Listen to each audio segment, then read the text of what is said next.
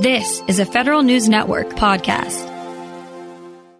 Whistleblowers across the government have gotten increasingly more support and protection over the years, except for those in the secretive intelligence community. They have no independent enforcement mechanisms for the protections they do have.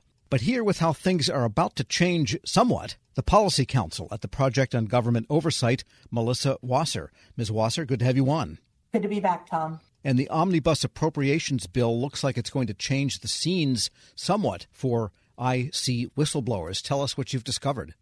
Absolutely. So there were some strong protections unanimously passed out of the Senate Select Committee on Intelligence that would have gone further to protect IC whistleblowers back with last year's IAA. However, with today's drop of the omnibus text, we found that there were some provisions that would change the landscape a little bit for intelligence community whistleblowers. So the good news is it keeps the language from the IAA that creates a consistency of protections for disclosures of mismanagement for both personnel actions and security clearance revocations. It keeps a critical technical correction of the definition of agency to make sure that congressional intent is restored, that all intelligence community whistleblowers can get the protections that they need. Also, it would give the inspector general of the IC community sole authority to determine whether any complaint or information reported to the IG is a matter of urgent concern. However, there were some sections here that were not included in the omnibus. Okay, well, let's talk about the ones that were first. How does that improve things for whistleblowers, do you think? Going first with creating consistency of protections for disclosure of management. Right now, there was a discrepancy in the personnel action statute. They offer protection against retaliation for a whistleblower's disclosure of mismanagement. However, if you look to the clearance statute, they only offer protection for disclosures of gross mismanagement. So that means, say, a whistleblower gets their security clearance revoked in retaliation for reporting mere mismanagement, they have no way to be made whole under the statute. So that would create better consistency and ensure that those are given the same weight. So, therefore, their mismanagement itself is more subject to whistleblowing in effect than it was before correct because not having the gross mismanagement distinction means that if mismanagement is reported, they would be able to be made whole under that statute. Right. I only stole money, but I didn't burn the building down or something. I don't know what, where the distinction right. is, but it sounds like mismanagement. and what about the agency definitions? What is the significance of that? Sure. So agency coverage under both the personnel action statute and the clearance statute is inconsistent in scope. And so what it has done has offered protections only to a subset of intelligence community employees and contractors. So currently, protections only apply to people working in agencies that are in an executive agency, a military department, and an element of the intelligence community. So any intelligence community elements that aren't considered military departments are excluded from protection. And so this fix changes that and to an or, and that means it restores congressional intent to offer protections to all intelligence community whistleblowers. All right. And the third change is in the role of the inspector general of the intelligence community.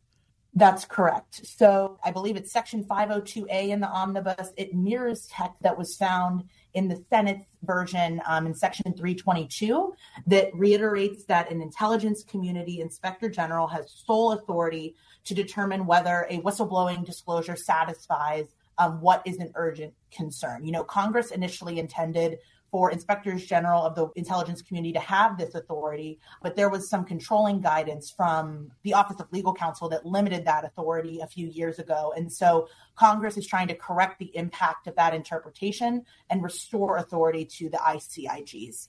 We're speaking with Melissa Wasser. She's a policy counsel at the Project on Government Oversight. And you said some things for whistleblower protection provisions did not make it into that omnibus agreement.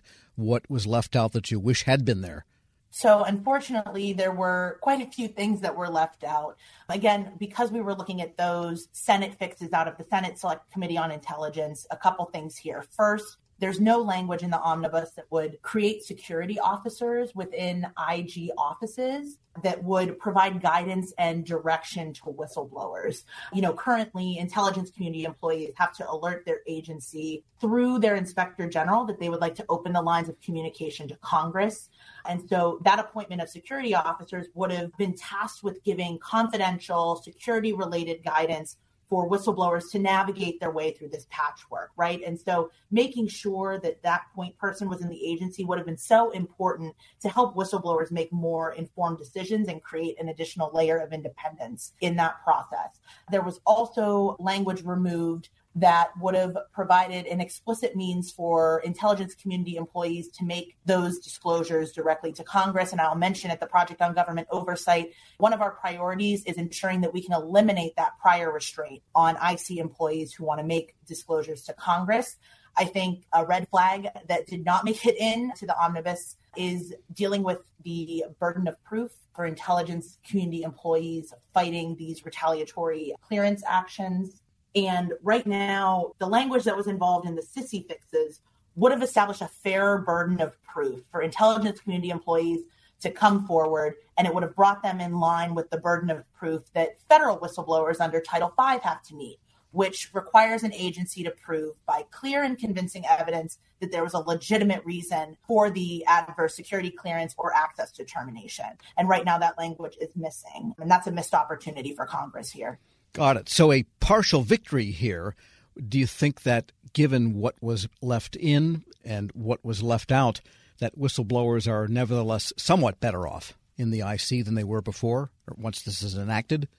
I would say they're somewhat better off. I think having more protections for more employees with that agency definition fix and ensuring the inspector general's sole authority is really good. I'll also mention too what's missing is the entirety of section 324 from the IAA, which would have added knowing or willful disclosures of a whistleblower's identity to the list of prohibited personnel practices. Again, another priority for us at POGO is ensuring whistleblower confidentiality, maintaining anonymity is the best way to prevent retaliation before it begins. And not having those protections could really hurt folks and create a chilling effect for people who want to come forward. So, on the whole, these are a step in the right direction in terms of what is in the bill and what is likely to pass because this bill is thousands of pages long and will have to pass very quickly. And so we're going to have to figure out next steps for including those fixes that were not included this time. Right. So you're not done here on this front in trying to get all of these provisions eventually passed so that basically whistleblowers in the IC would be treated like every other whistleblower in the federal community. That's absolutely correct. POGO would not be done fighting uh, for those provisions to be included in future appropriations, future bills, and vehicles moving forward in Congress. And what about access to the Office of Special Counsel for IC whistleblowers? So currently, IC whistleblowers don't have access to OSC. They have very specific channels that they can go through. I don't think that those were fixes that were included in the IAA version as well. But again, trying to make sure that these intelligence community whistleblowers can come forward. Again, there's a very specific patchwork of laws that they have to navigate. And so getting them to parity with other whistleblowers is a key priority for us moving forward. Melissa Wasser is a policy counsel at the Project on Government Oversight. Thanks so much for joining me and thanks for a great update. Thanks so much, Tom, for having me. We'll post this interview along with a link to more information at federalnewsnetwork.com slash Federal Drive. Hear the Federal Drive on your schedule. Subscribe at Podcast One or wherever you get your shows. Hello and welcome to the Lessons in Leadership podcast. I'm your host, Shane Canfield, CEO of WEPA, and today I'm thrilled to be joined by Melissa Bradley, the founder and managing partner at 1863 Ventures, an investment company focused on bridging entrepreneurship and racial equity and accelerating new majority entrepreneurs from high potential to high growth. Additionally, Melissa is co-founder of Venture Backed Ureeka, a community where small businesses gain unprecedented access to the expertise needed to grow their businesses and has more than 20 years of entrepreneurship, investment, and leadership experience. Melissa, welcome and thank you for being here. My pleasure. Thank you for having me. Who is the first person that you remember looking up to as a leader, and what was it about them that inspired you? So there are actually two people. Um, the first person personally was my mom. Uh, she was a single parent. And what I realized is that she was the leader of our household, but she was also the leader of our community. Um, she was a staunch advocate for children's rights in public schools, making sure that we got a quality education.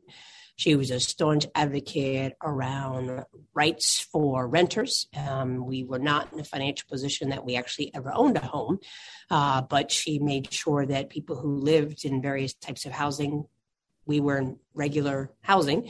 The people who were in regular housing, public housing, she made sure that their rights were advocated for, um, and really just always kind of looked out for. I'll, I'll, use air quotes the little guy, while although we were the little guy. Uh, and then I would say she was a huge advocate of older folks. Um, as part of her job, she worked during the week uh, in a full time job and then clean houses on the weekend, but also took care of elderly folks and a staunch advocate for elderly rights. Um, so that was probably the, the first leader.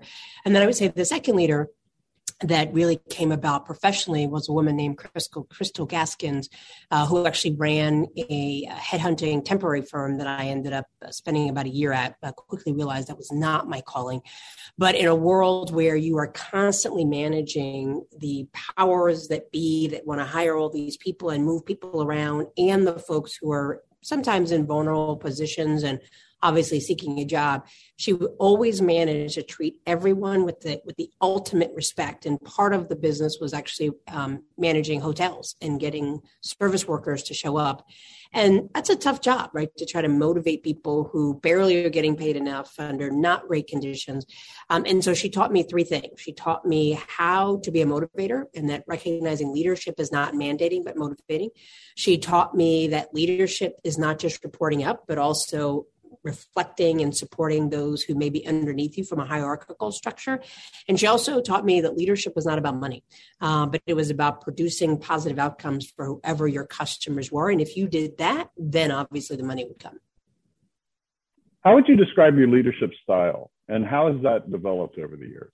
Mm. I would describe it hashtag work in progress. Um, it, it, has evolved over the years, I think, two ways. One, uh, the more people I've been exposed to in leadership positions have certainly helped me pivot and make adjustments. And then, certainly, as my leadership roles have elevated, and probably as the more people I've been responsible for has elevated. Uh, you know, certainly being managing partner and founder of 1863 Ventures, we manage a lot of people. We have actually tripled our staff this year. And so we went from three people to oh, actually 12 people plus and growing. Uh, and we went from a couple hundred members to almost 10,000 members. And that's a big deal. Um, I, so my leadership style has evolved in terms of more people that I have reporting to me. I think it's, I, I focus on autonomy. I focus, I'm, I'm, very clear that my role is to help other people be successful. Uh, I do set very clear deadlines. I am try to do a good job of kind of projecting what is the overall mission and vision, what are the KPIs and OKRs that we need to hit. And then I feel like I need to get out the way. I need not be a micromanager. I need to recognize, particularly since COVID, that people have kids, they have lives, they have ways that they know how they perform best. And so we now have people who work for me all over the world. And as long as we meet our deliverables, I don't need to know that you're sitting in a cubicle or sitting at your computer from nine to five. Um, and that's because I've been at those nine to five jobs where I literally had nothing to do, but I knew I was told I had to be in the office. Uh, and it just seemed like a complete waste of time. And so I'm really laser focused on outcomes and productivity and advancing the vision and mission and not on what does it look like? Because i think successful work looks different for everyone.